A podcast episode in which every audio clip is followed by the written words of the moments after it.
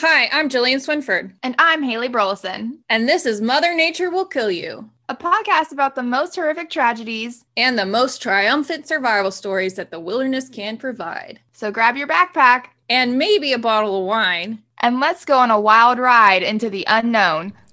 Walking down this road I go, but I am going alone. Running far, far from home, till I am but skin and bone. I don't wanna die, but I'll have to try. Oh, I don't wanna die, but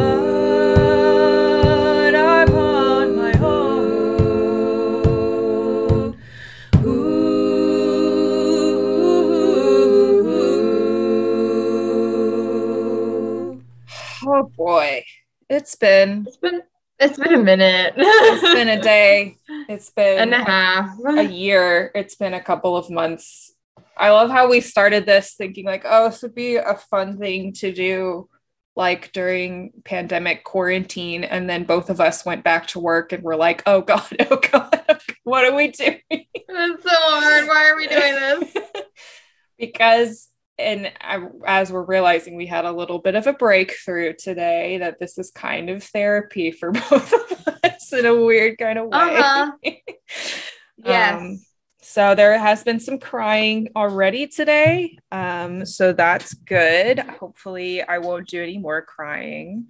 Um, I've been on the road for seven hours. So that's kind of how my day has gone. Um, Gosh, not for anything yeah. bad, just for science related stuff. Um, I basically went to Louisiana and back. So it's, it's been, uh, it's been a day. Um, how are you doing? It has been a day with the black. I'm all right. I've had, I've had a couple, three weeks. So n- November thirteenth was Ocean Fest. Yeah. And November fifteenth is when I decided to go camping in Georgia to take a break and Yep. calm myself down from the burnout. Um, that Saturday morning is when that I and when I found out that my uh, aunt passed away. Mm-hmm. And then that week following was a very odd work week because I had to catch up on, on things from vacation, but then also grieve the loss of my aunt. Yep. And have to deal with all, all of the group family text messages and check in with my cousin and her siblings and all of that. And then this week has been our coral restoration workshop. So a lot of people from out of the country has come to our lab to visit our lab to learn about what we do for coral restoration. And um, yeah, a lot of things has fallen through the cracks, uh, needless to say. Yeah. And not only in my professional life, but also my personal life. So yeah, so we're, uh, there's, there's a lot going on. So we're trying to rein it all together before the holidays. Uh, we're doing two more episodes uh, before Christmas. I think the second episode actually comes out after Christmas.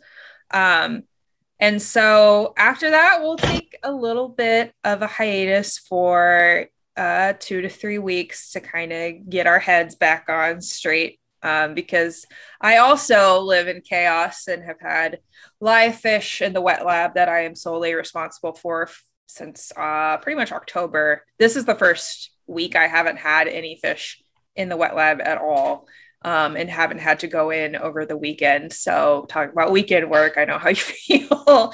um, and mm-hmm. yeah, it's been uh, baby red drum. And I had two uh, American eels for a little while that I wasn't sure I was going to be able to keep alive, but I managed to. Now they're off at an aquarium. So we're very happy about that. And then uh, I think next week I'm getting flounder that I have to somehow keep alive over the holidays while I'm gone.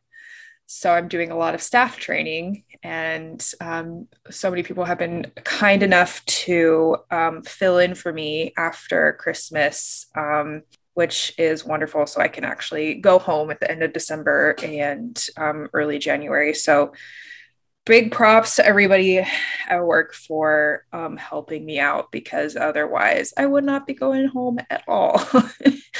So I get you. Yes, yeah. It's, yeah. It's hard for sure. Yeah. How's the, uh, the black mold situation? That was the other thing that, yeah, I failed to mention as to why shit was sitting in around here. And then uh, this week was our coral restoration workshop. Ironically, also, like, between last week and this week was, uh, so Friday on the December third is when I found out that there was black mold riddled throughout our house. Awesome. And we had to be displaced for about four days. And then this coral restoration workshop happened, and it's just been, like I said, it's just been one thing after the other. Yes. So it always I've is. Not gotten a break. Yes. And when we found out about the coral, or not the coral, the black mold, I was dog sitting my friend's dog. And so I was like, I don't even have one dog. I need to try to finagle my way into some sort of, like, temporary housing situation. I have two fucking dogs. And I'm like, I don't know what I'm going to do.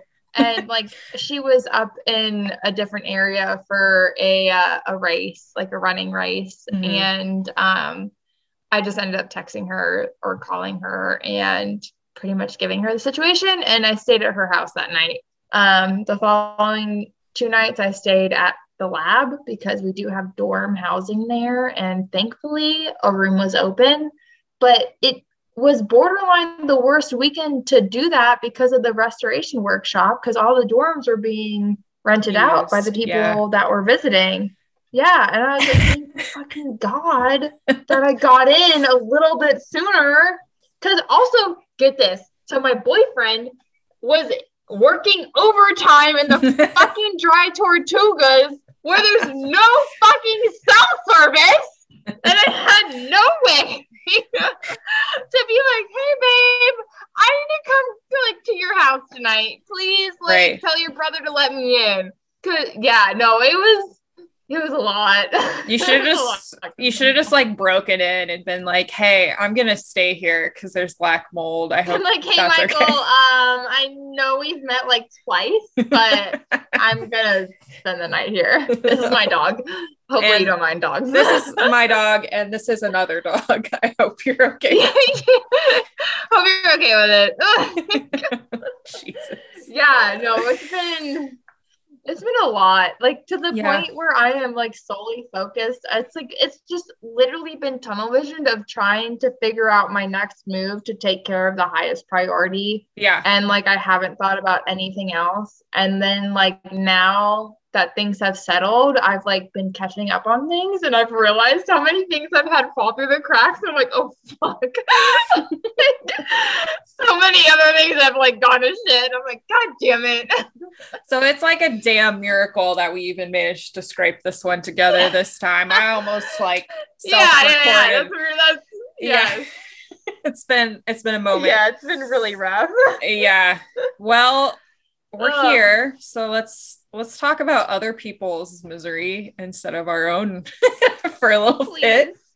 Um, Please did, tell me your stories. uh, I have, I have a news story that I think is not really getting a lot of, um, uh, there's not a lot of talk about it in the United States, which, which is crazy because it's been happening to our neighbors in the north up in Canada, which is like, how self-centered is this country? We can't oh, even God. like get like major news from Canada.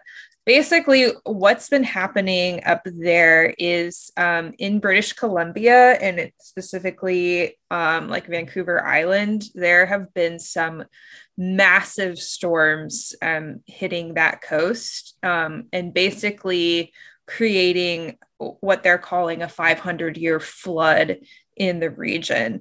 And it is, like, devastating. Like, I know we talk about hurricanes a lot with both of us being down here in the Gulf of Mexico, but um, there's other parts of the world that have, you know, devastating natural events happen to them as well.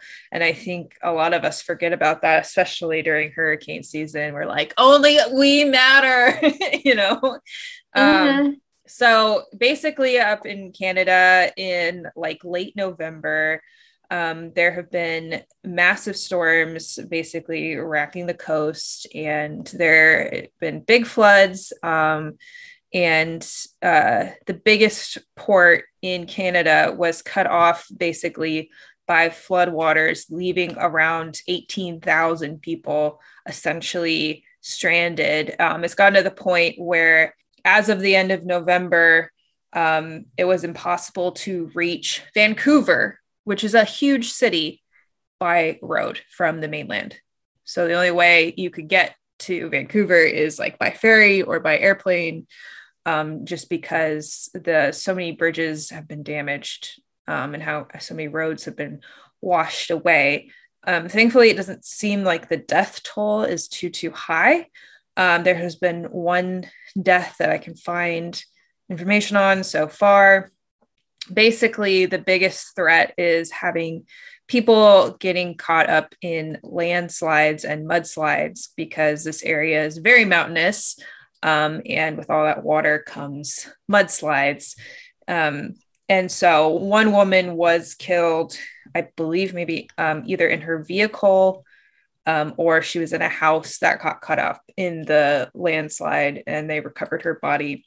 And there have been a lot of cars caught up in these mudslides, and it's it's just like horrifying, and I really haven't heard much about it um until mm-hmm. I listened to the podcast That's Spooky, because they're Canadian and they brought it up mm-hmm. and talked about um you know how awful it is, and and how it is it is essentially a, a huge natural disaster happening, um and so I just wanted to bring a little bit of attention to that. So if you can you know, find a way to donate to them this time of year, because a lot of people are suffering in that region. Um, and I mean, it's, it's a, it's a big, highly populated area of Canada as well. I mean, Vancouver is one of their biggest cities. Um, and it's certainly a very important um, economic city as well. And so that's just something I think that if you're looking for somewhere to donate to this time of year, um, relief efforts for them would be a good one. Mm-hmm. Yeah, definitely agree. I found okay. a different thing that was questionably of equal importance. Um, okay. So in environmental news in the Keys, um, there was a large protest today. I don't know if you heard about this or not. Mm-mm. Um, so Florida Keys citizens, I forget I think it was like last year, they voted to have smaller, cleaner, safer ships, mm-hmm. only to have it all overturned by the Florida Legislature overnight in a transportation bill with some sneaky wording in a different bill. Okay. Um, and so today was the first time in about a year that the largest cruise ship has entered the port of Key West. Okay. And there was a very large protest of citizens, local fishermen, local guides, what have you. Mm-hmm. Um, and yeah, every, like, people were pissed because this was, it was the, um, a twenty-six foot draft, I want to say. And the last cruise ship that came here for emergency purposes, there was a visual Um, silt stirrup from what it caused. So this today, the Norwegian Dawn, um, which is a ninety-one thousand ton large cruise ship that is nine hundred fifty-one feet long with a draft of twenty-eight feet and has a capacity of three thousand two hundred persons, uh, nice. docked in Key West today, which greatly exceeds the size limits enacted by the supermajority of local voters. Yeah. Um, that was eventually overturned by the Florida Legislature. And so essentially everybody that voted to have smaller, cleaner, safer ships today went out to the port um, that did not have a boat, and they stood their ground on the coastline protesting, and then everybody that had a boat that voted for a smaller, cleaner, safer ship took their boat out to the port to block the way of wow. the cruise ship coming in. Yeah. So that's cool. It was a very, it's, I, I like, I've been seeing a lot of the photos of it, and it gives me goosebumps because it's, it's one of the, like, they are very passionate, and like, like I completely agree with them mm-hmm. with their passion and where they stand. Um, but they are very passionate about the smaller, cleaner, safer ships. And it makes complete sense to me. I just like, I, it's just baffling to me how, because I've never seen, I've honestly, I've never seen it with my own eyes. I've only seen it through photos, but it's like now knowing more people that, um, that have come into light with supporting this movement. It's, mm-hmm. it's really impressive because you see the visuals with drone footage of what an emergency docking situation provides. So for everyone else that's listening that does not know the situation, about a month or two ago, there was a person on a cruise ship that was having some sort of emergency health condition. I can't remember if it was septic shock or if it was heart attack or something like that. But the closest port that they were to was to Key West. And um, so they made an emergency docking to get mm-hmm. this person medical help, which we all agree was the right decision to keep someone alive. Like, right. yes, the, it, it sucks that like you ripped up the bottom of our ocean, but a person's life is also at stake. But it it was just another reminder of like, this is what these cruise ships do to our local environment. And mm-hmm. this local environment is very much what we rely on to make a living down here. So like sustainability purposes, like this doesn't work. We need to yeah. find a better solution, which is why, why the locals voted for smaller, cleaner, safer ships, because we want the tourism, we want the economy, but we don't want the damage that comes right. with the larger cruise ships. And so yeah. today there was a large cruise ship that came in, and everybody came out to protest it. And it was a movement, to say yeah. the least. It'd be cool to kind of hear like how long they can keep that up without like the Coast Guard or the military getting involved. You know what I mean? The Coast Guard was there. Oh, okay. They were monitoring. Yeah. They, the Coast Guard was there monitoring for safety. Like huh. they had their boats out. All right. That's cool. So yeah, like it's, it's, it's really hard. Like when you see the impacts that that shit has down yes. here, and then it comes in, and then you see how like many of like your colleagues are out there trying to fight the same fight that you're in. Mm-hmm. And it's just hard. It's, yeah. It's really well, hard to see that. And like for a lot of it, it's, you know, economy versus, you know, keeping the natural environment intact, but in, Key, the Keys case, like the natural environment is also very much intertwined with the economy, just as much as mm-hmm. like cruise passengers are. I will tell you something. I uh, went on a cruise um, in the Bahamas, and we did um, stop in Key West. So I was on one of those big boats, um, but I didn't know that that was such an issue. But it makes sense because, I mean, not only would you be scraping up, you know, the bottom of the ocean, but you're also contributing to turbidity, which for corals is not great because they rely on photosynthesis um, mm-hmm. to have that symbiotic relationship with, you know, the algae that live, you know, alongside them within the organisms. So it makes a lot of sense. And the Florida Keys is one of the few places in, or the only place really in the United States, the contiguous United States, that has significant coral reef uh yeah. habitat. I think it's Texas, the only place you can get some. to that is like tropical yeah in yeah. the United States. Yeah um well, definitely in, in like the mainland. Uh don't forget Hawaii. Yeah yes, of course Hawaii is there, but yes, it's the mainland. Yes, although I don't think they Native Hawaiians really don't want to be part of the United States, which I completely understand. Um, there's a whole backstory behind that, but um, those are the only like environments within our country where you can see coral reefs. So it's super important to keep those intact as much as we can. Yeah. one hundred percent. Absolutely. So that's really cool. I'll have to look that up later.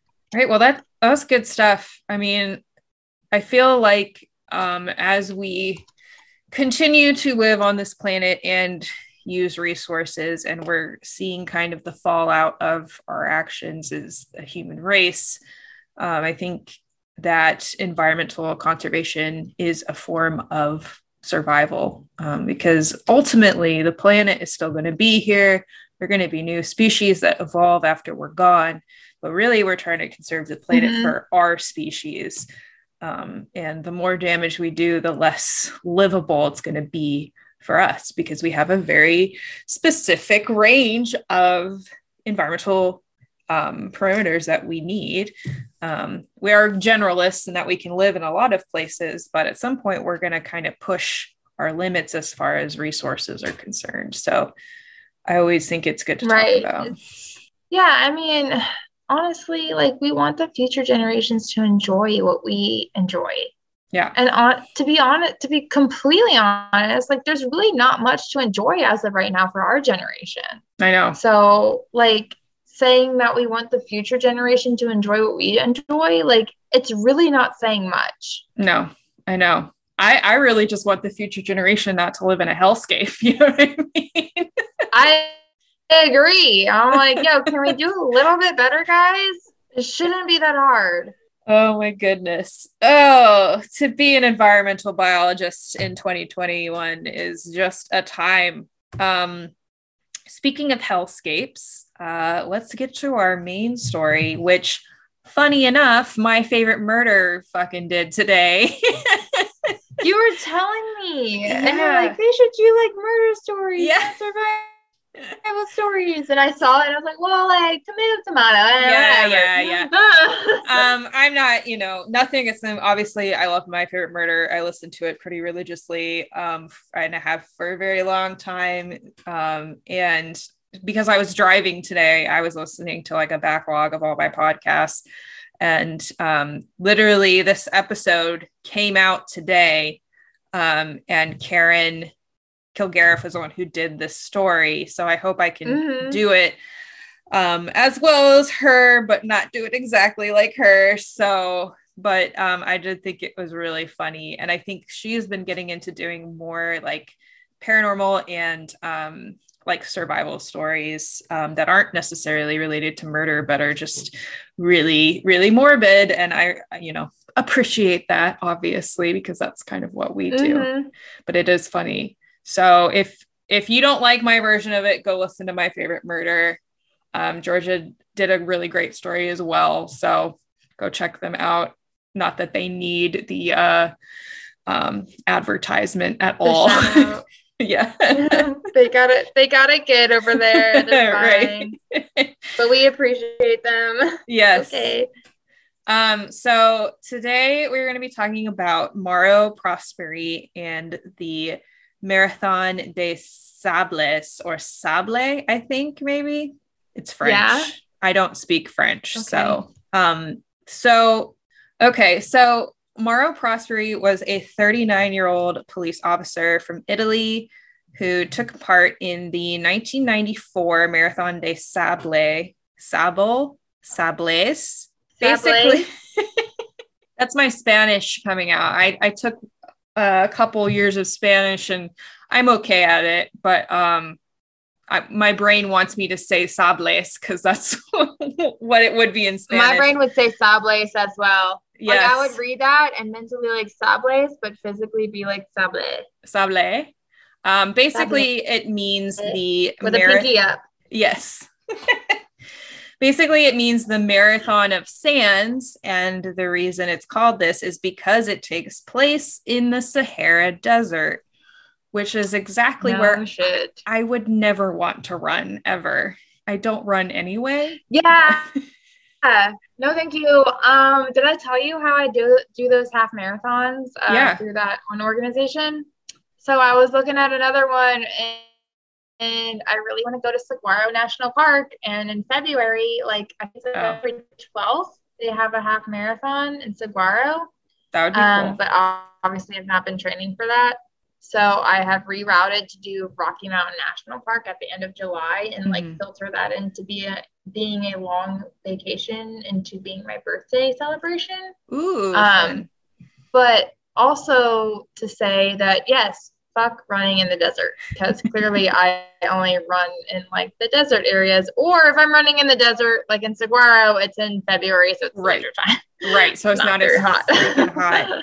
I mean, the Sahara Desert is one of the, if not the hottest place on the planet. So it's kind of like a death wish, in my opinion. But yeah, no, yeah, no, thank you. But I feel like in nineteen ninety-four, did we talk? Did we talk? Did we did we talk dates yet?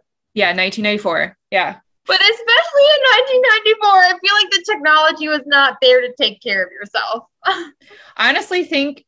Well, yeah, and, and we'll get into that. But I honestly think it doesn't matter because, baby, it's all about water and you can't make that better technology. You know what I mean? Like, ultimately, you mm-hmm. gotta you got water That's and a true. Camelback. You know what I mean?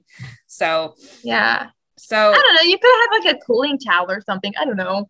Right. But like, I feel what, like how much of that does, does that really help? Yeah. Is what you're saying. I got yeah. It.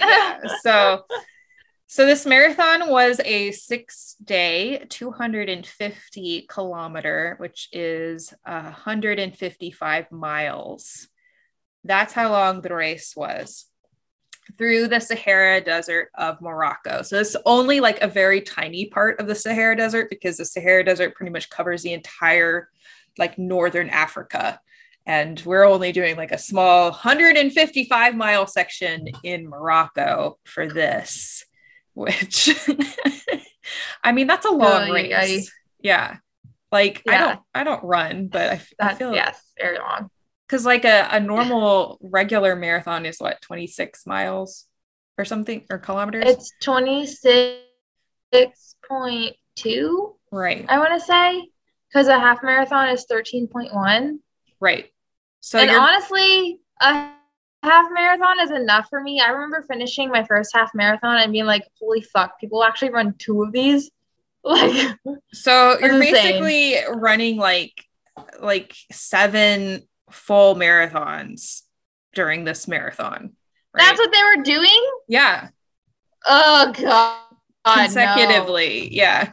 Golly. Yeah. No, thank you. I would not be down for that at all. So, no. So get this. One of the requirements of this race, of course, is rationing water. And you would say like, oh yeah. Don't you have to have like a liter of water a day? Isn't that like the, the social like acceptance value is one liter per day of Maybe? water, or is it one gallon? How much water per day? So it's actually about three liters. Okay. Yeah. Does, does that equate to a gallon? I don't know measurements. Dude, I can only work in either metric.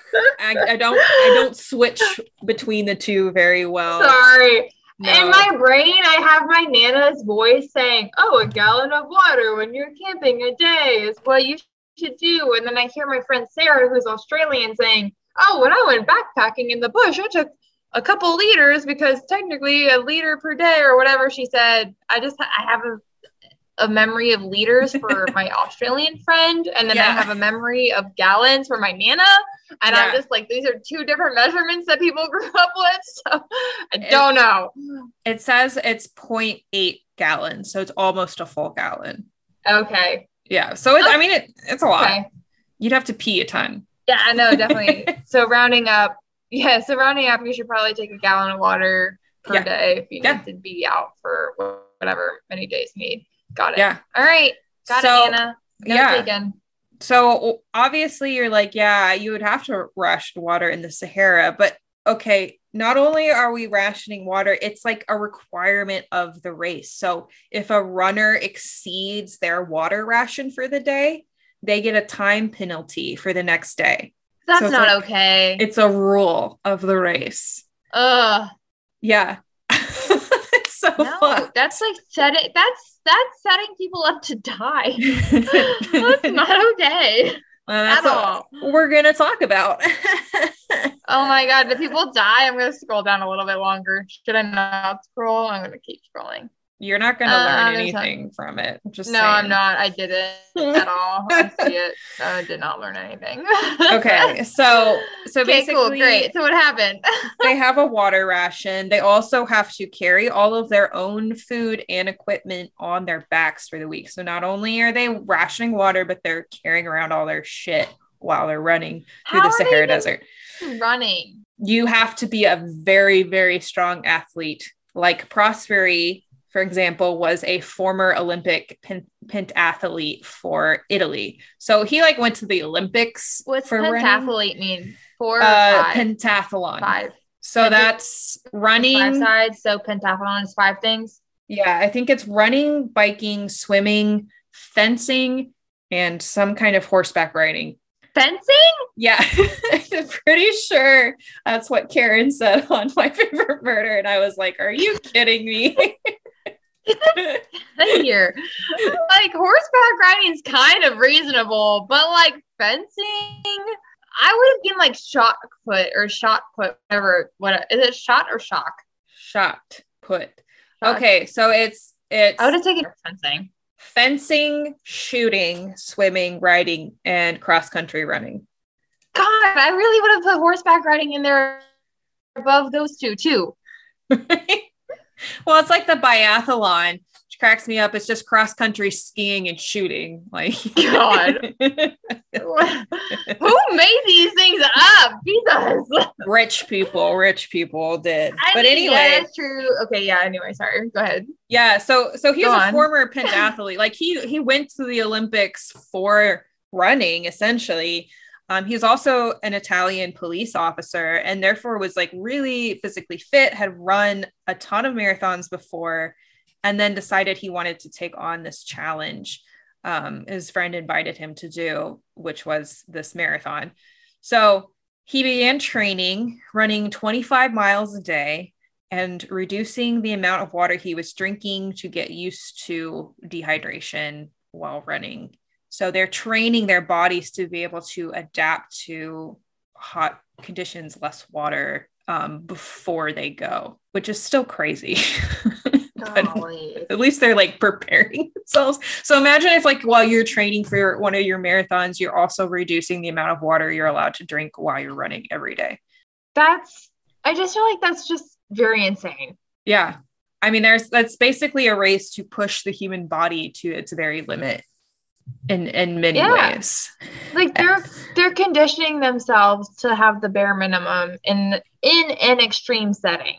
Mm-hmm. Mm-hmm. Yeah, and so the race was so risky that runners would have to sign a form to say where they wanted their body to be sent in case they died. Although up to this point, no one had died. Okay. No, thank you. If I had to sign that form, I'd be like, why the fuck am I even running this thing? No, I'm not doing that. Like, imagine me filling out a fucking race form being like, please send my body to my mother. She's not going to know that I died because I did not tell her that I was doing this run because I know she'd be too concerned and be too stressful for me to explain to her why I'm even running this thing. And then I die, and then my body shows up at her front door. Oh my God, the trauma. No, thank you. I'm like not a, doing that. It's like a little coffin with like a bow on top, you know, like a bow you see on top of a car, you know, when you buy God, a new car. Yes. No.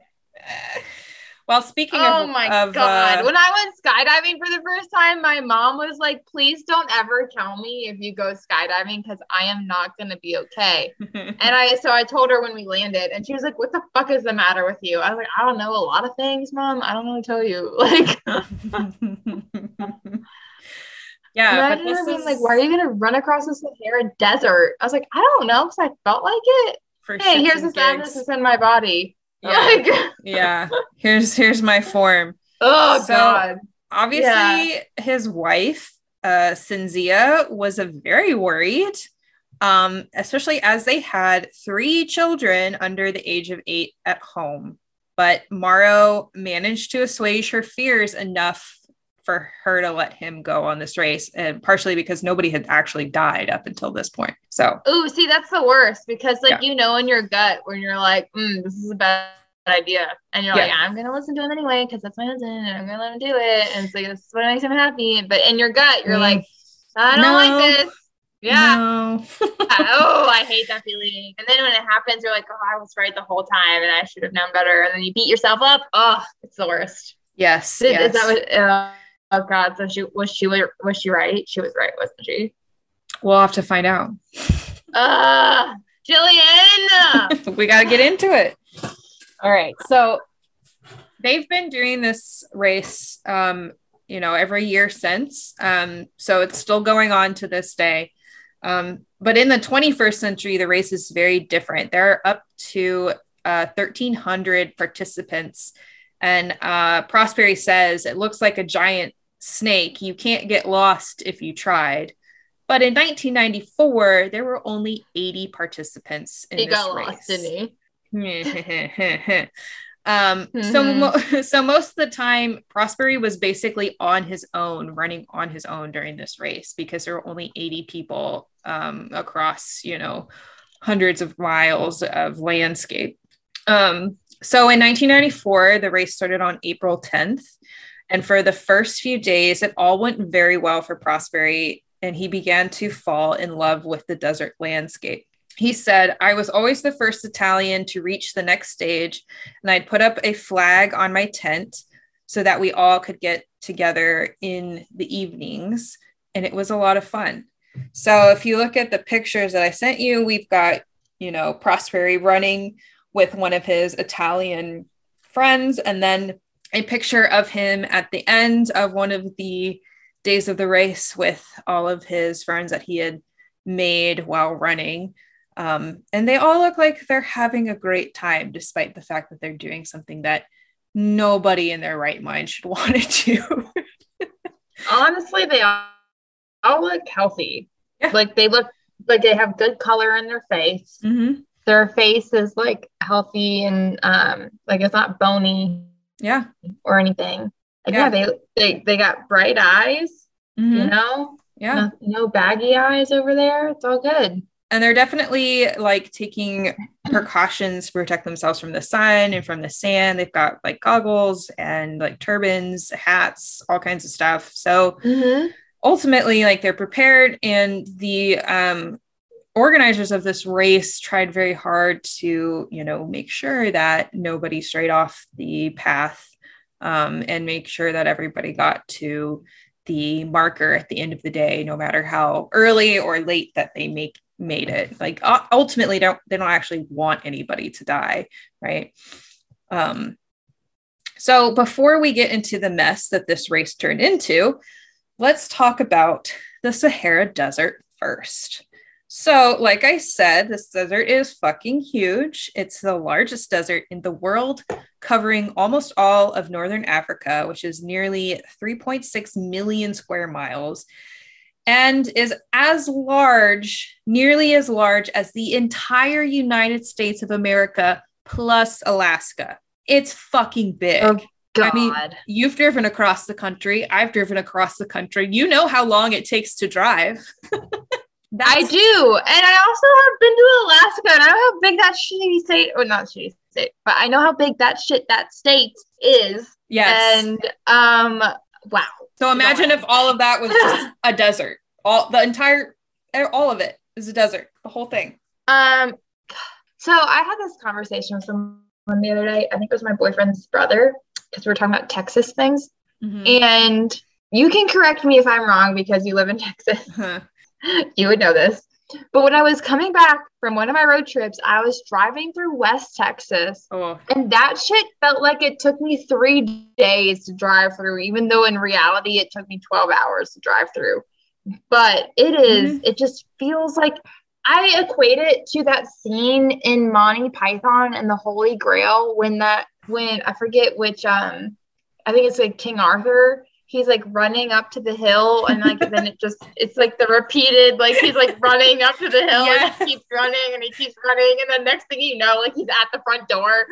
And it's just like, that's how I felt about driving through West Texas. It was like I just kept driving and driving and driving, and next thing I knew, I was in the middle I was in Dallas. And that's, you know, yeah, yeah, that's that's yeah. West Texas is a desert, desolate wasteland, unless you're in like Big Bend, which we're planning on going to Big Bend next year, which I'm pretty excited about because it's, you know, pretty and there's fun. features. But most of Isn't West Texas so caverns in like the New Mexico area, Texas area. Yeah, uh, Carlsbad is Have near. Have you been there? No, I haven't. Um, Carlsbad is near El Paso. El Paso is like eleven hours away from where we are. Gotcha. I digress. Okay. So yes, Texas is big, but imagine that this whole, the whole country we live in was just a big old fucking desert. And that's, yeah, no, that'd be insane. Yeah. It'd be very insane. So it's bordered to the west by the Atlantic Ocean, to the north by the Mediterranean Sea, and to the east by the Red Sea. Um, the name is derived from the Arabic word for desert, which is kind of funny because they just literally looked at it and they were just like desert. And then that's what they called it. So, um, and sand sheets. Oh, okay. Yeah. Yeah. Which I, I get, you know, um, and sand sheets and sand dunes cover approximately twenty-five percent of the Sahara surface. Um, although there are a lot of like desolate rocky plains, dry mountains and plateaus, and the occasional oases as well. Um, surface temperature of the dunes has been measured to be more than one hundred eighty degrees Fahrenheit. And that's the, the, the dunes, like the sand on the dunes is has been measured to be that hot in the summer. Um, and summer temperatures average over one hundred four for almost the entire year. Um, rising up to one hundred seventeen and higher during the warmer months. Um, half of, of the desert receives less than one inch of rain a year. So there's no moisture here. Um, the desert, however, is home to several nomadic groups, um, including the Tuareg, the Berber, and the Bedouin um, in the region that we're t- going to be talking about today. And they have been very successful in this region um, and are very adept at desert survival, and they're nomadic um, basically because there's just not enough resources in the desert to stay anywhere for any uh, period of time. And there's really still not a lot of settlements there today, even with all of our modern advances. Um, so anyway, back to Mauro uh, Prosperi, who was now running through one hundred fifty miles of this hellscape. So on the fourth day, April fourteenth, which was the longest and most difficult stage of the race, I think they were running about fifty miles that day, which is just, I, that I can't comprehend. It's too many miles. Yeah, it's way too many. Yeah. Um, so it pros- is uh, too, too many for me. Yes. Personally. Yes.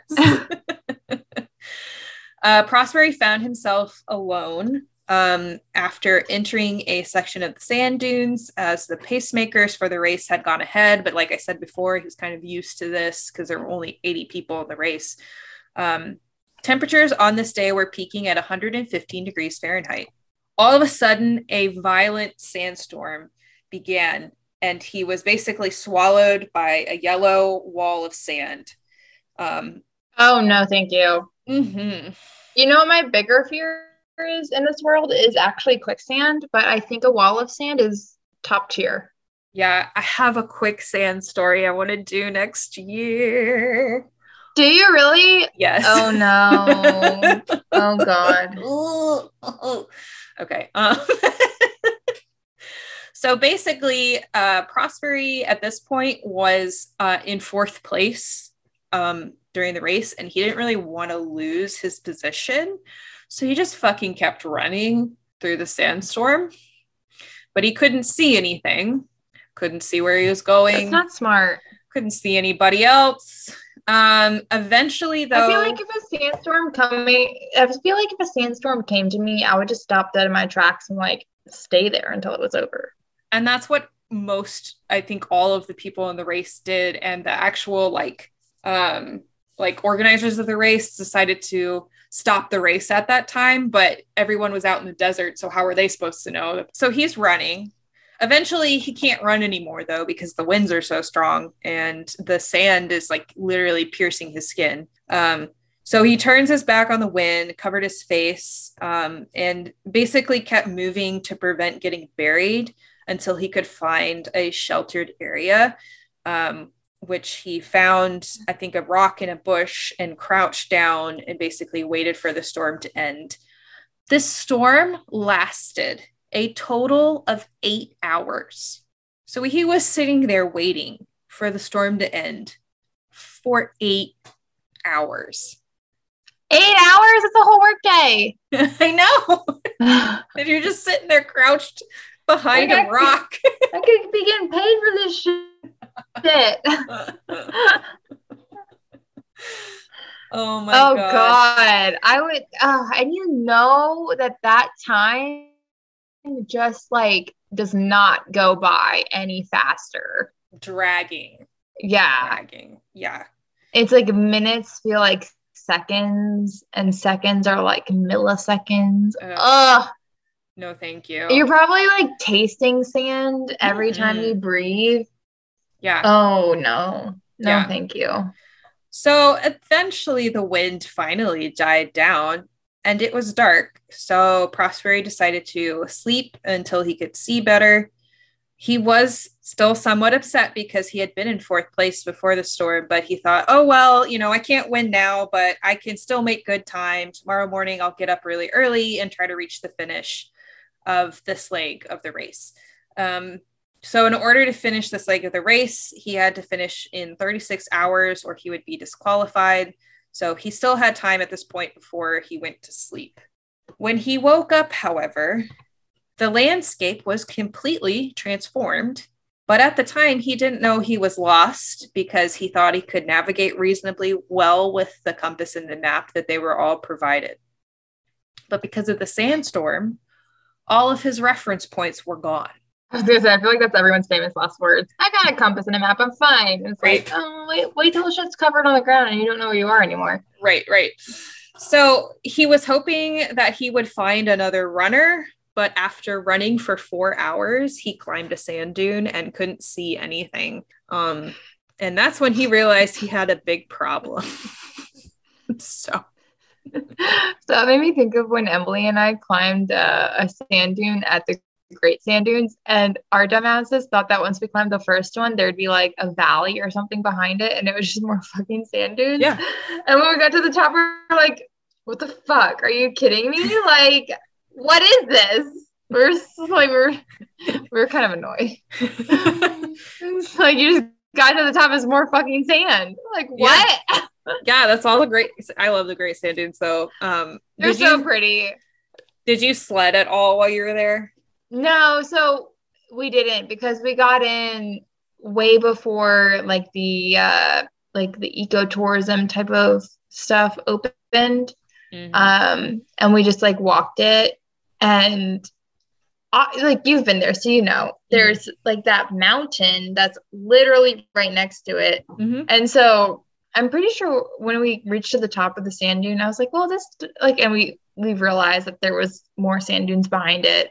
I kind of had the realization. I was like, well, this makes sense. Like, I don't know. I didn't think about this because that mountain's right there, like with the degradation from the wind and everything like this. I definitely learned about this in school. Don't know why I didn't think about this earlier.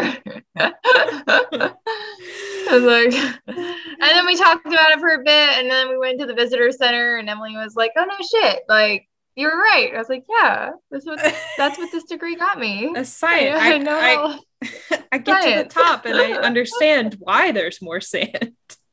yeah. Yeah. It's oh, like, I know God. a thing or two because I've seen a thing or two.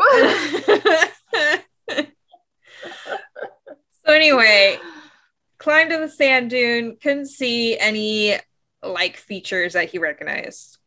So he decides at this point, it might be a good idea to start walking to conserve energy. So, because he'd been running up until this point. Um, yeah, I mean, I feel like I'd walk. Fuck it, I'd crawl. Yeah. I'd take a nap. I would yeah. just take a nap. I, I maybe I wouldn't, because I'd be too scared about sand covering me, and I don't think I would want to take a nap, but be close to taking a nap. Yeah. So um, after he realized he was lost, he also decided to pee into his spare water bottle as soon as possible. And while you're saying, okay, this is gross, first of all, the water bottle was empty. Second of all, he knew that he should pee while he was better hydrated, because that is when your urine is the purest and most drinkable. So if you wait longer, basically your urine gets more concentrated and it starts getting worse and worse for you to actually drink. So he stated that he did this as a precaution and thought the organizers would find him soon, because he didn't think he had strayed that far from the actual path. Um, so he had with him a map, compass, sleeping bag, plenty of dehydrated food, and a small flare. Um, they were also, like I said earlier, given fresh water at the checkpoints. Um, but when the storm hit, he had only uh, one liter of his water, two liter water ration left. So not really a lot, and certainly not a mm-hmm. lot enough to get him through maybe more than a few days, even if he really, really rationed it. So, but he still thought that the event organizers would find him at this point, which is insane, because do they not, like, they don't have a G P S on their bib. They just have like the location. Like, I feel like, I don't know how to describe this, but like, in a sense, yes, they have a G P S on their bib, but it's not the type of G P S where you can look on an app and find them. It's like the type of G P S where when you pass certain points, it registers that you passed it, and like, I don't even know that they had that. Checks I mean, you off, right? I don't even know that they had that. I mean, it's ninety-four. There were literally people. Oh, that's at, true. There were yeah. people at the checkpoints, so they didn't have G P S. That's true. Okay, so, never mind. So yeah, he doesn't have anything. He doesn't have anything. So he begins walking only when it was cool in the morning, and then also in the evening. And during the day, he would try to find shelter and shade and rest, which is typically what you do if you're in a desert survival situation. You, you know, walk when it's coolest to conserve water and energy. Mm-hmm. Um, on the second day uh, of his ordeal, he heard the sound of a helicopter.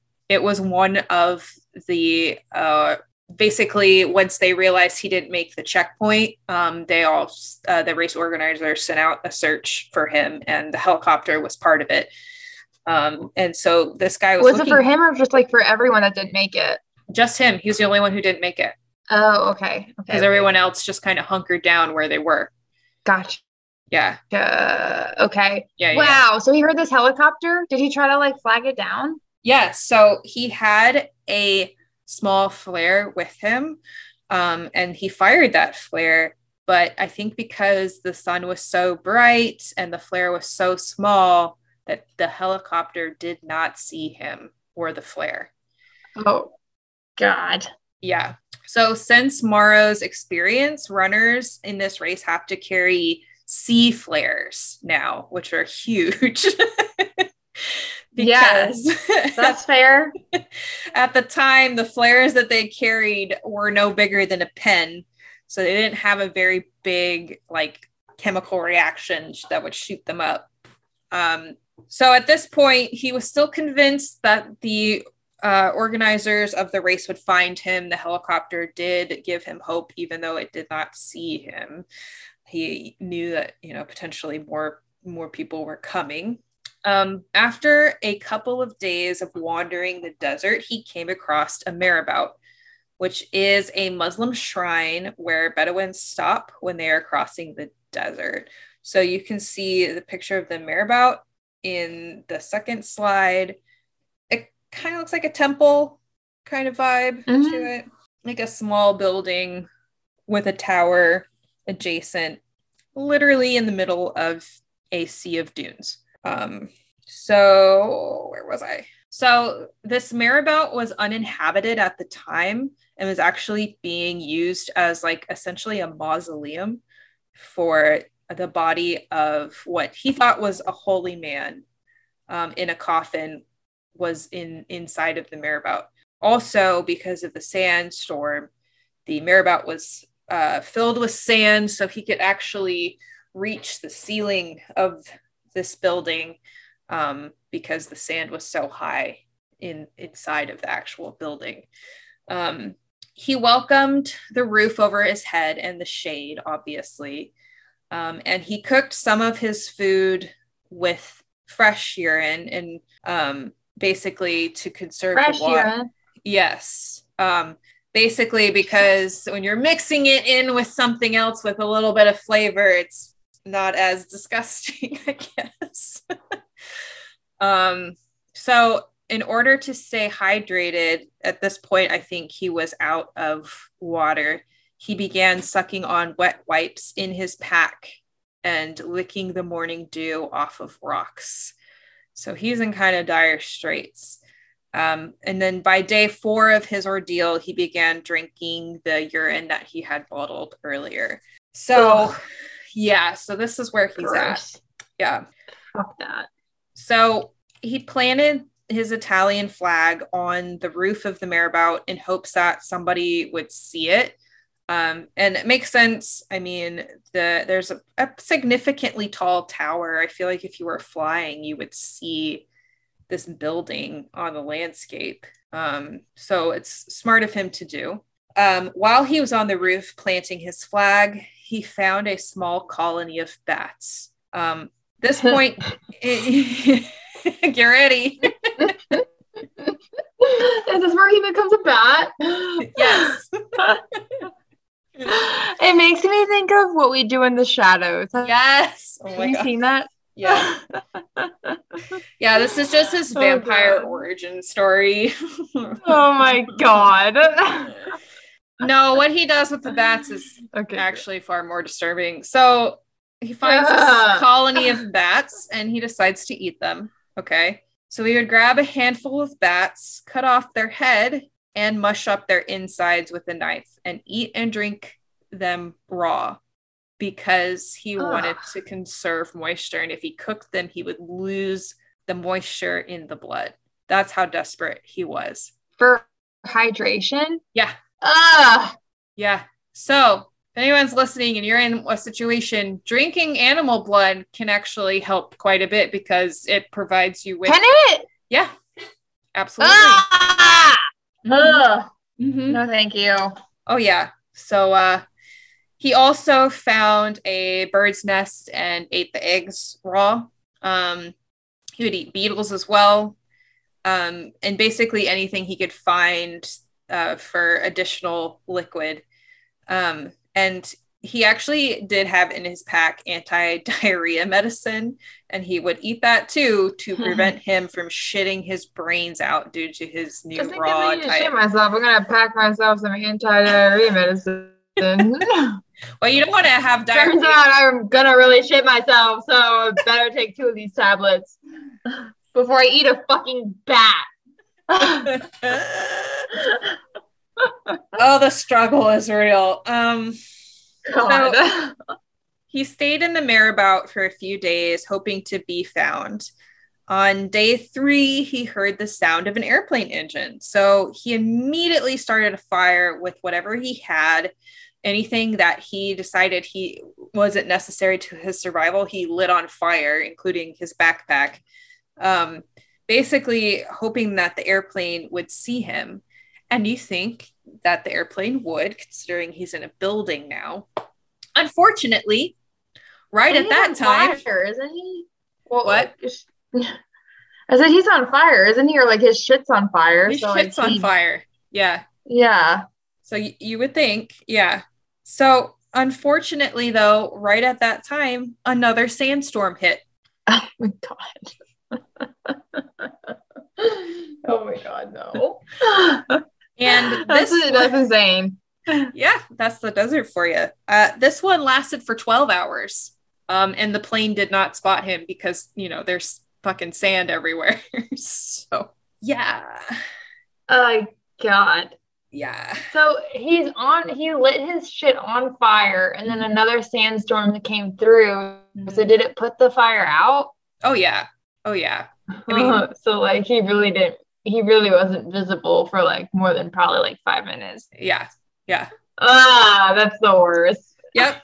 Yep. So, okay. So I'm going to put in a little bit of a touchy subject trigger um, surrounding suicide. Um, so oh, this is something no. that makes you uncomfortable or that you have trauma from, please skip forward, I don't know, maybe like a minute or two, depending on how many tangents we have. Um, we'll try to be quick about this.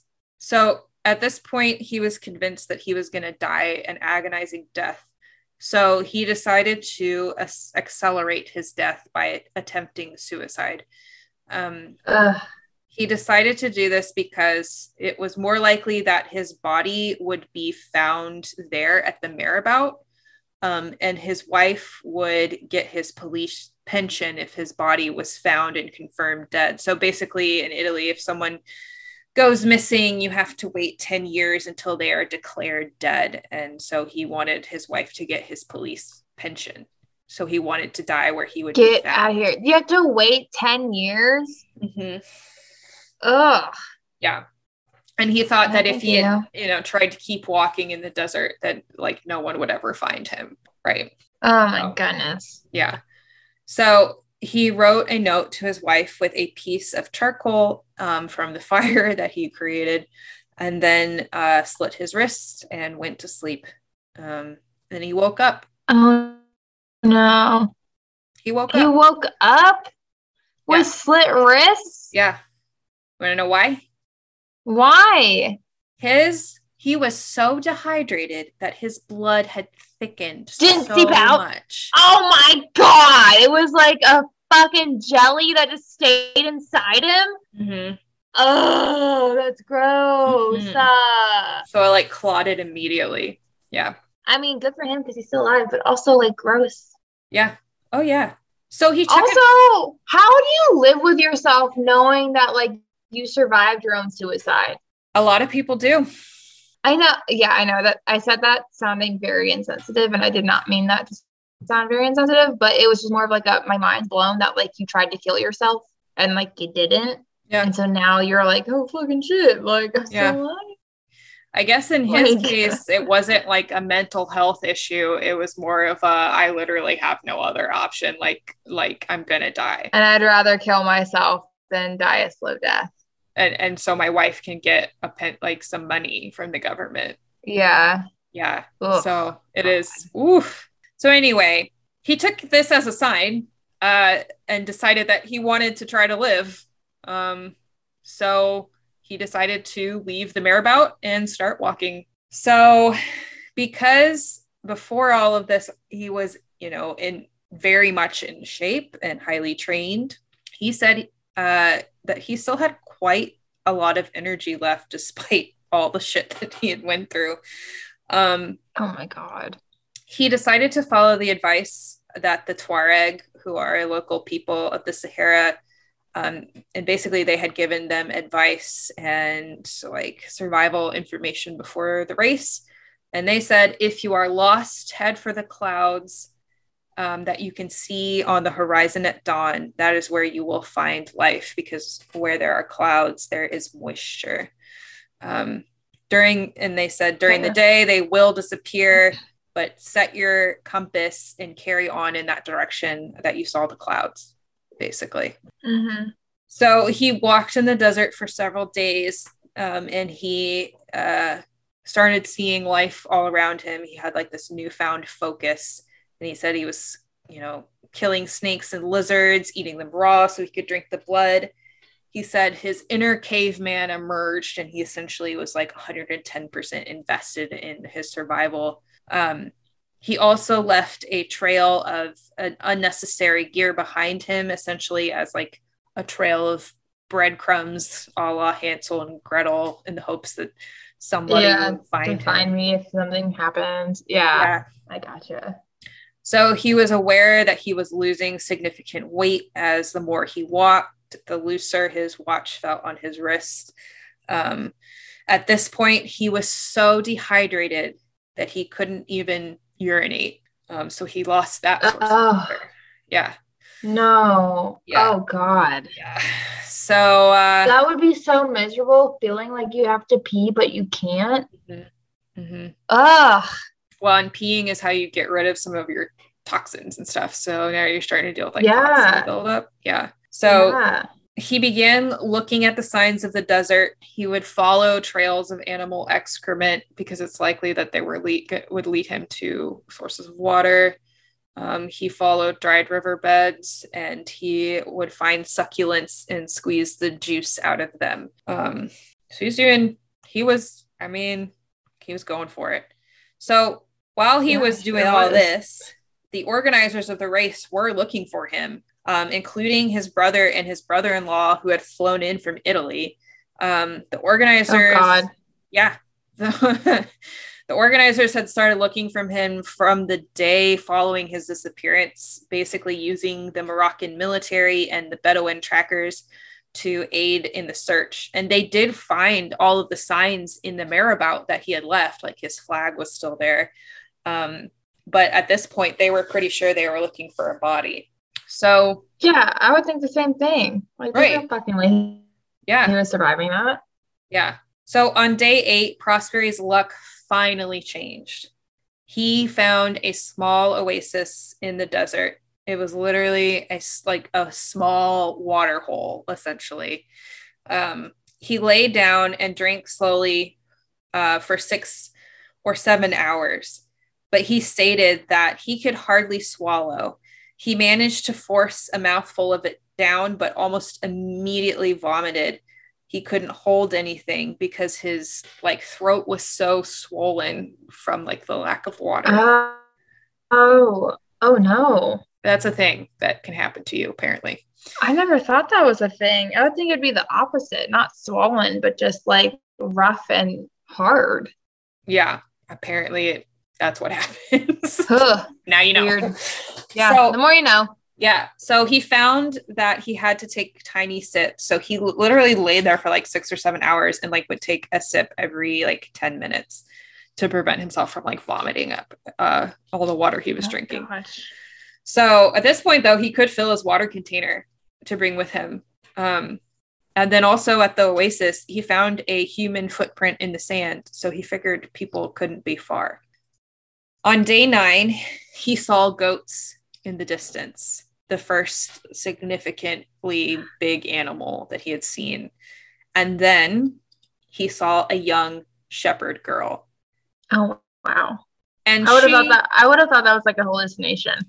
No, no, that was real because she ran away from him. So like, who the fuck are you? In the middle of nowhere. Well, because like raggedy he, ass. Yeah, he probably looks like shit. He's covered yeah. in sand. Clearly a foreigner. And so she was like, peace. Um, so she ran away, but he followed her, uh, chased after her essentially, which is so scary. Poor girl. Um She ran toward a Berber uh, tribe or group, which is another ethnic nomadic group that live in the Sahara. Um, they had a tent, um, which was full of women, as the men had gone to the market and the women were staying behind at camp. Um, the older, an older woman immediately saw him, gave him goat's milk to drink, and started taking care of him. Um, they would not let him in the tent because he was a man, and uh, there's a lot of, you know, separation of the sexes within these cultures. Mm. Um, but they did put mm. him in like the shade of the veranda of the tent. Um, so they were taking care of him. And then they sent someone to call the police, um, as Berbers, Bedouin, Tuareg often will c- camp close to like military bases for protection. So... Once the police arrived, though, they uh, blindfolded him and put him in their Jeep, thinking that he might be a spy or might be dangerous. Oh, my God. This poor guy. Jesus. He cannot catch a break. Oh, so they held guns on him at all times, and Prosperi thought that they were going to kill him. But eventually, they figured out that he was a lost marathon runner um, that they heard about on the news. And they all they took off the blindfold and they all celebrated. Yay. Turns out, oh my God, like, oh sorry guys, like my bad. Oh, right? I just I thought you were some foreigner that was going to hurt us. I didn't realize you were a lost marathoner under my bed. My bed. Yeah. You want some water? Right. So the reason they didn't know who he was was because he wasn't in Morocco anymore. He had crossed. Oh my God, where was he? He had crossed the border into Algeria. Get the fuck out of here. Oh my God. He was. Talk about being lost. Right? He was lost. He Capital was- L O S T. Lost. He was one hundred eighty-one miles off course. That's, that's one hundred eighty-one miles of lost. He is very lost. Yes. That's longer than the actual race was. Oh my God. Yeah. So oh, it was, yeah. wasn't it? Yeah. Oh no. Mm-hmm. Oh God. That mm-hmm. poor guy. He just got like the most lost. So hey, did he ever run again after this? Did he ever do any other races, or was he like, fuck races, I'm not going to do this ever again? We'll get to that. Um, okay. So on slide two, there's a map.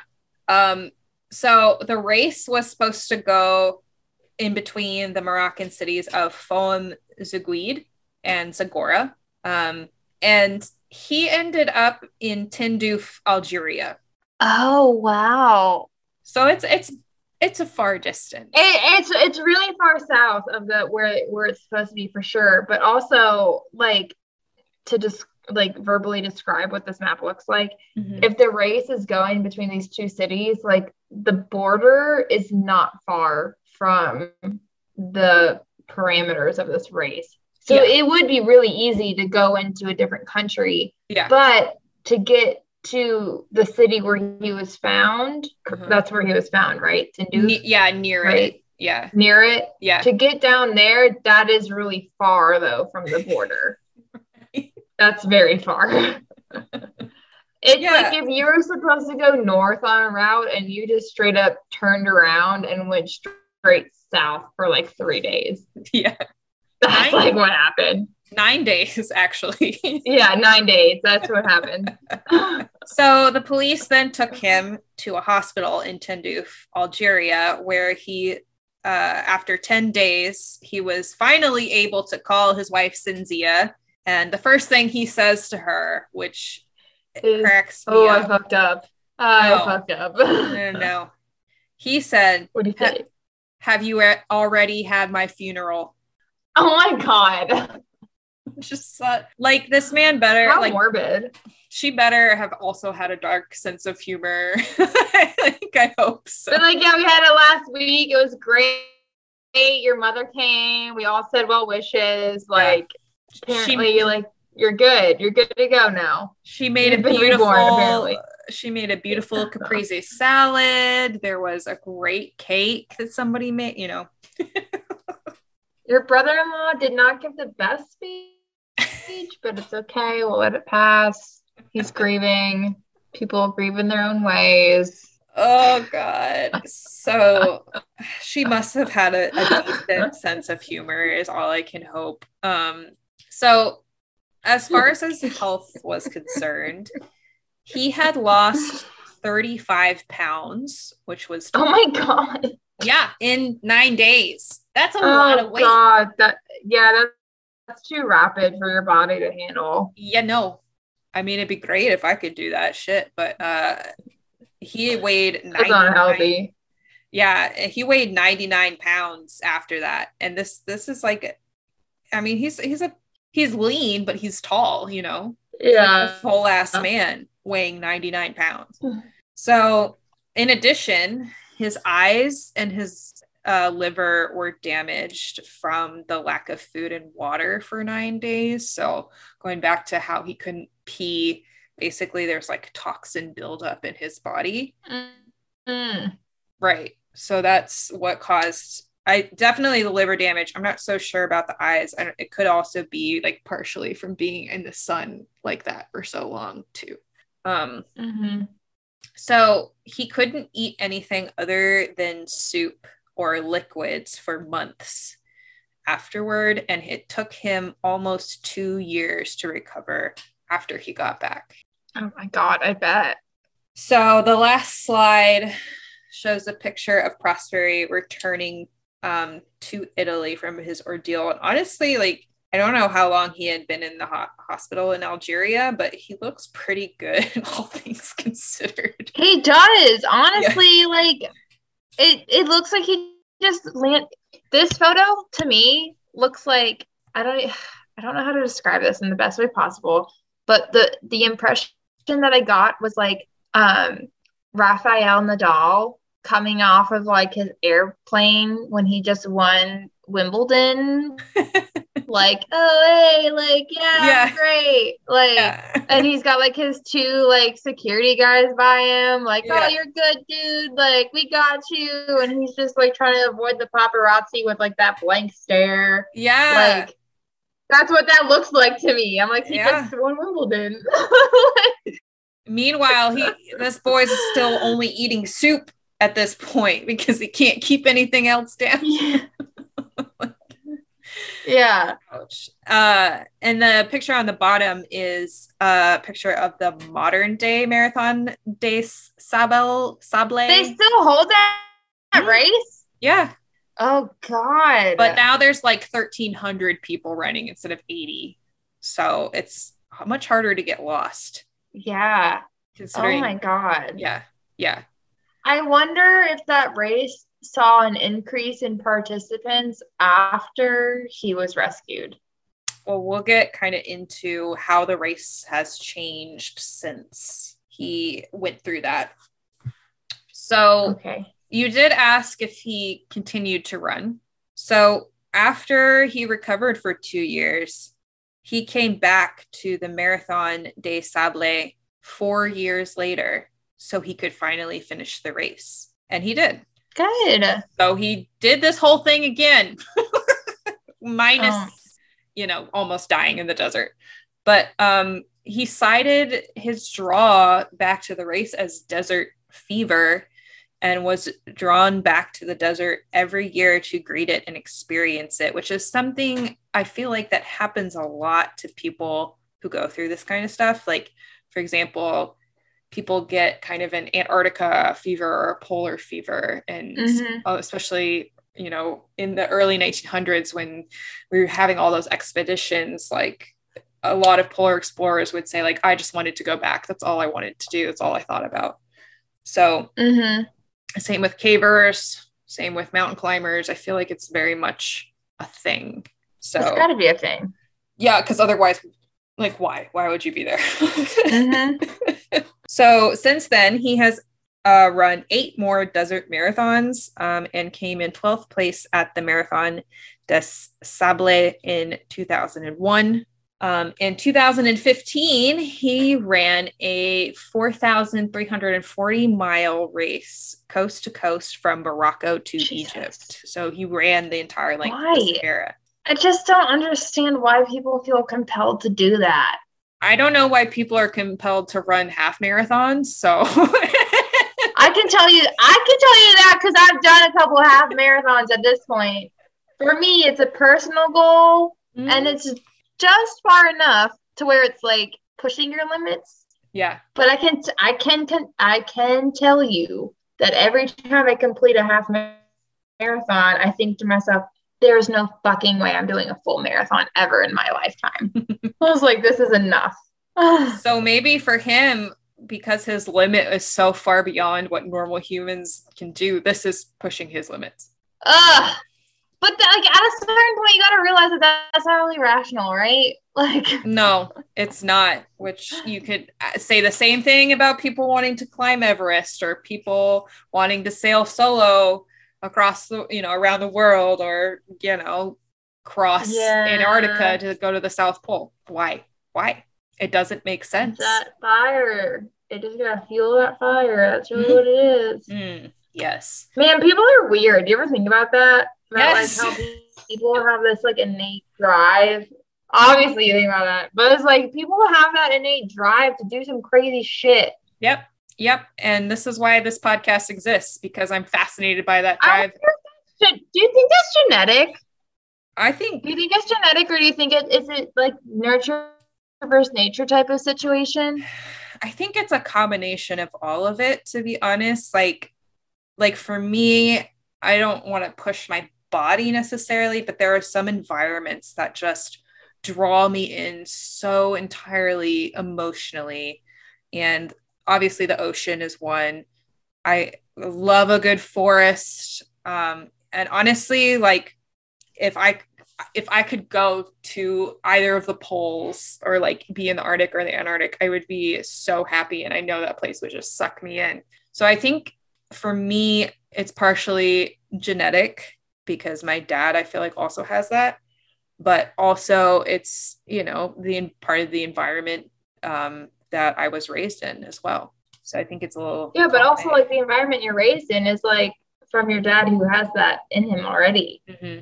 But who's so to say, like the, yeah, who's to say what's genetic and what's, you know, nurture. And what's nurture. Yeah. Yeah. Yeah. Oh man, that shit always gets my brain going. Honestly, there's a lot that I, we're not gonna talk about that now, but that, that is something that like, if anyone ever wanted to bring up nature versus nurture with me, that would always be a large conversation I'm willing to have. Yeah. I'm glad. There's just so many facets to it. I like, know. And it can, can easily be, talk about it. And it can be really great for you. It can be a really, like, I'm glad that I got the I love nature uh, thing instead of the um, I'm going to kill like, people thing. You know? Or like I love drugs type of thing. Yeah. Like, like addiction, addictive personalities. Absolutely. Yeah. So, you know, it's, everybody's got something that just drives them, and it's really uh and some people have bigger drives than others, I think, and that's why you get people like Mauro Prosperi. So yeah, I do yeah. think I will say that I do think addictive personalities are genetic, but how you yeah. handle the addictive personality is like a nurture type of thing. Yeah, absolutely. All right, so let's wrap this up. Um so based on Prosperi's miraculous experience, um let's go through N P R's advice for surviving in the desert. So without water, death occurs in about three days as um, in the desert, as the body dries out very quickly. However, at sea, people can survive six to seven days without water. If you find yourself out in the desert, do not drink for twenty-four hours, so your body activates into survival mode. Try to avoid eating protein because your body uses more water to digest protein than other foods. Now, drinking urine is actually not recommended because it contains salt and urea that will dehydrate you even further.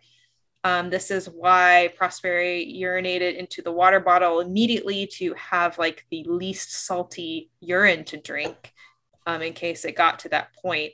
But you shouldn't like just start drinking your pee immediately. Um, now, one thing Prosperi did do right was drinking blood. This may help as it is both easy to digest and conserves body water and contains water itself. So it is one of the preferred food resources in these situations. Survivors at sea have reported drinking sea turtle blood to survive, and Prosperi did the same with bats. So that's kind of the uh, interesting thing I'll leave you with, in case you ever find yourself lost in the Saguaro Desert. Although if you're lost there, you can drink cactus juice, so you'll be good. Yeah, I was gonna say, I think I would just take uh, some pieces of cacti and gobble that shit down. Oh, yeah. Um, but interesting to know that sea turtle blood is something that people have done on the, the uh, open ocean when they're stranded. Yeah, because like I did not you- know that.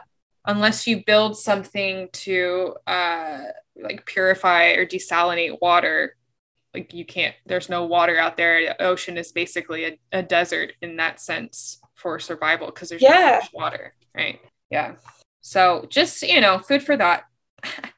uh, Something to think about. So let me do my citations real quick. Um, yes, yes, yes, yes. So first one, how I drank urine and bat blood to survive. Mm, yummy. By Mauro Prosperi, and that's from the B B C News. Uh, Alone in the Sahara, The Survival Story of Mauro Prosperi uh, by Patrick McCarthy for Off-Grid magazine. Uh, and then the article on the Sahara Desert uh, by Jeffrey Alban Gritzner, and that was from Encyclopedia Britannica. And then that information about like uh, survival in the desert was uh, sourced for Survival Facts, The Essentials of Sea Survival by F. Golden and M. Tipton um, in two thousand two. And so those are all of my sources. And that is the unlikely survival story of Mauro Prosperi in the Sahara Desert. I love it. I think that was a great story. Mm-hmm. Yeah. So I really enjoyed it. Yeah. It's nice when they live. Yeah, I'd say so. I really like the ones where they live. That's for sure. I've been doing a lot of downers lately. I realize that. I, uh, I was talking to someone recently and they, oh my gosh, I wish I could remember when and where I was talking to this person. I want to say it was just like a passerby type of conversation. Um, and it may have even been to the point where I just overheard someone's conversation, um, while I was just like shopping or whatever. Um, but they were talking about spelunking. And in my head, I clearly remember being like, yo, fuck that. There is no way I am getting caught in a fucking cave. I'm going to die in a cave. No, no, thank you. I don't want that. So good things. It's good things kind of... that happened this week. Today, I got my booster shot. And yeah, shot. I need to do yeah. that. I'm going to do feel that. Like that's a good thing. I need, uh, I'm going to do that next weekend, I think, because that's when I'm going to have time. Um, yeah, I kind of figured like it was now or never because I'm going to be going home on like the twentieth kind of time frame. So, yeah. Yeah. Yeah. yeah. You know. Get that, get that taken care of. Yeah. We yeah. have a little bit more it's time because of the whole flounder situation. So yeah. Yeah. Ooh, so well, my cousin on my mom's side, she's going to be down in Key West for a bachelorette party um, next Friday. Mm-hmm. And so she's, she said that she extended her trip because she's never been to Key West before. And I was like, oh, you're going to be so glad you extended it. And I told her, I was like, I don't live in Key West, but I live in the Lower Keys and you're going to be able to see like a different part of the Keys because yeah. when people come to Key West, it's a lot of tourist stuff. Mm-hmm. And so um, I told her that if it wasn't too windy, then I'd take her out paddle boarding. Yeah. And paddle boarding in the Lower Keys is super cool because, like, I mean, whenever I go out paddle boarding, there's like tons of fish that I see, sea turtles, like juvenile sea turtles that I see, some bonnethead sharks. Yeah. Um, my friend saw a saw, uh, what is it, sawtooth? Sawtooth? The the endangered one, long snout, yeah, teeth on the side, sawfish, saw, sawfish, sawfish. Yeah. Thank you. Yeah. I was like, I'm, I'm. Blanking sawtooth sawfish um yeah she saw she saw sawfish. I was like, that's fucking sick. Those should like they they are endangered for sure. Yeah. Uh and I feel like seeing one of those guys is like finding a pearl. Yeah. And fucking clam oyster, that, that whatever shellfish. That would be definitely on my, if I ever saw one, on my top ten best top five even best animal encounters of my life. So I think right now the one at the yeah. top is the uh, tiger shark that I got to tag. That was pretty cool. But um, that's cool. Yeah, she was a big girl. I was paddling. Yeah, I was paddling out to, I think it was Deer Key. It was by Curry Hammock State Park. And I swear it was a lemon shark, but I could have been mistaken because it was far enough away that I couldn't see exactly what species it was, mm-hmm. but it was large. It was about like four and a half feet long. Mm-hmm. I was like, that's pretty cool. And then yeah. I saw like a little baby green sea turtle and I wow. tried to like get my phone out to like take a photo of it. And it, I was too slow because it just swam away. Oh, baby. It's a bummer. Yeah. But it's cool. And I love seeing bonnethead sharks because they're so small. Even when they're adults, they're so small. Mm-hmm. And it's like, oh, they're so sweet and be so cute with them. Don't, do not they pick them so up, cute. But like when you're a biologist, like you can't just pick them up and they're cute. Like yeah, yeah, yeah. When it's your job, when you're legally allowed to. Like yeah, when it's your job, like I've totally handled them before because it was my job to handle them before. But like yeah, yeah, yeah. They're so easy to handle and they're cute. They are but, like yeah, you can just it's nice. Yeah, yeah. We used to have so some um, at I, the aquarium, and I loved them so much. They were mm-hmm. so cute.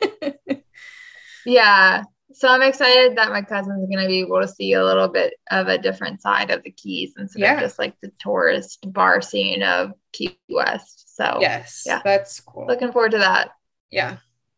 Um, I guess I am looking forward to tomorrow night. We are doing Rocklet with um, some of our friends here and one of our friends who's coming back from Alaska. So she'll have a lot of good stories. Um, and Rocklet is basically, Rocklet? yeah, it's like this Swiss cheese that you melt and you like put it on top of like potatoes and meat and stuff. And Corey has done this with his family for like every Christmas, basically, or actually he does it for New Year's, but it's like a holiday thing. And so we have like a rocklet machine. It's like a griddle top, granite griddle top. And then underneath are these little metal trays that you put the cheese on, slide them in, and they melt and get all crispy. Get out of here. Like a whole that thing. Sounds so, so good. Yeah. You see it, you see it popping up more and more now in like, like, you know, hipster, like gastro pubs and stuff. It's becoming more of a thing, but we like to do it okay. with our friends. So I'm excited about that. And then Corey is taking me to see the Nutcracker in Corpus Christi. That's fun. Which is something we kind of used to do every year because it's one of the things I did with my mom every year. And now I can't do that with her. So we're going, um, to do it. And he's kind of taken on that tradition because, um, you know, he's my husband, we live together and we're family now. So it's kind of like, we haven't done it. We didn't do it last what year. What a guy. I know. I know. We didn't do it last year because of the pandemic, but, um, yeah, we're doing it this year. I'm excited. So, oh, good guy, Corey. I know. So sweet. He's, he really is. So those are my th- happy things. Um, So even in all this chaos, there are there's there's good. still still Sounds good. Like good happy things. Yeah. So yeah, um, yeah, we're definitely still good things. Yes, yes. Just gotta wade through to get to them.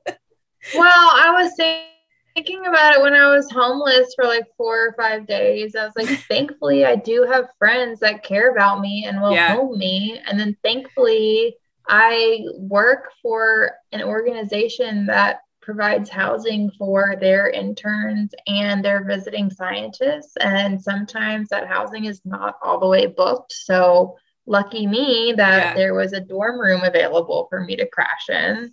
For and sure. also, thankfully, I have a loving boyfriend who lets me stay at his house. You just um, happen to not have cell phone reception. God. All right, let's wrap this bad boy up because it's nine o'clock. Um, okay. Yeah. So, uh, where can our listeners find us? If you would like to find us, you can find us on the socials at Mother Nature Will Kill You Podcast on Instagram, and on the, the Twitter, it is the acronym for Mother Nature Will Kill You. So it would be M N W K Y Podcast. Yes. Um.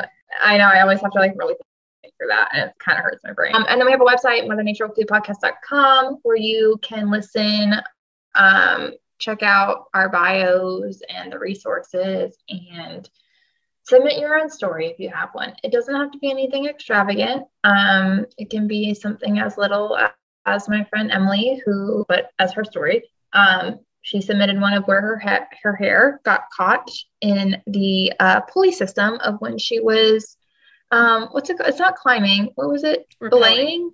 Rappelling. Rappelling. Yeah. Yeah. Rappelling in uh, around like Moab Arches area. Yeah. And she got stuck with her hair up in that shit. And that was not a fun time for her. Basically, you don't have to eat, uh, bats and drink their blood to make it on the podcast, but if you have done that, yeah, please, please tell us about it. We want to know. Be super interested to know about all of that. Um, in addition to uh, all of that, we are on all of the uh, listening platforms, including Apple Podcasts, Google Podcasts, and Spotify, as well as Anchor. So there's a lot of options for you to listen. And then also, it would really help us out um, if you want to help out the podcast um, by giving us five-star reviews Um, it really helps uh, move us up the charts, essentially, and, you know, screw around with the algorithm. So it's not necessarily to make us feel good, but it does make us feel good. Um, okay, so let's wrap this bad boy up um, with that. All right. Well, until next, yes, until next time, say, say, stay safe, but most of all, stay curious, explorers. See you later. Goodbye.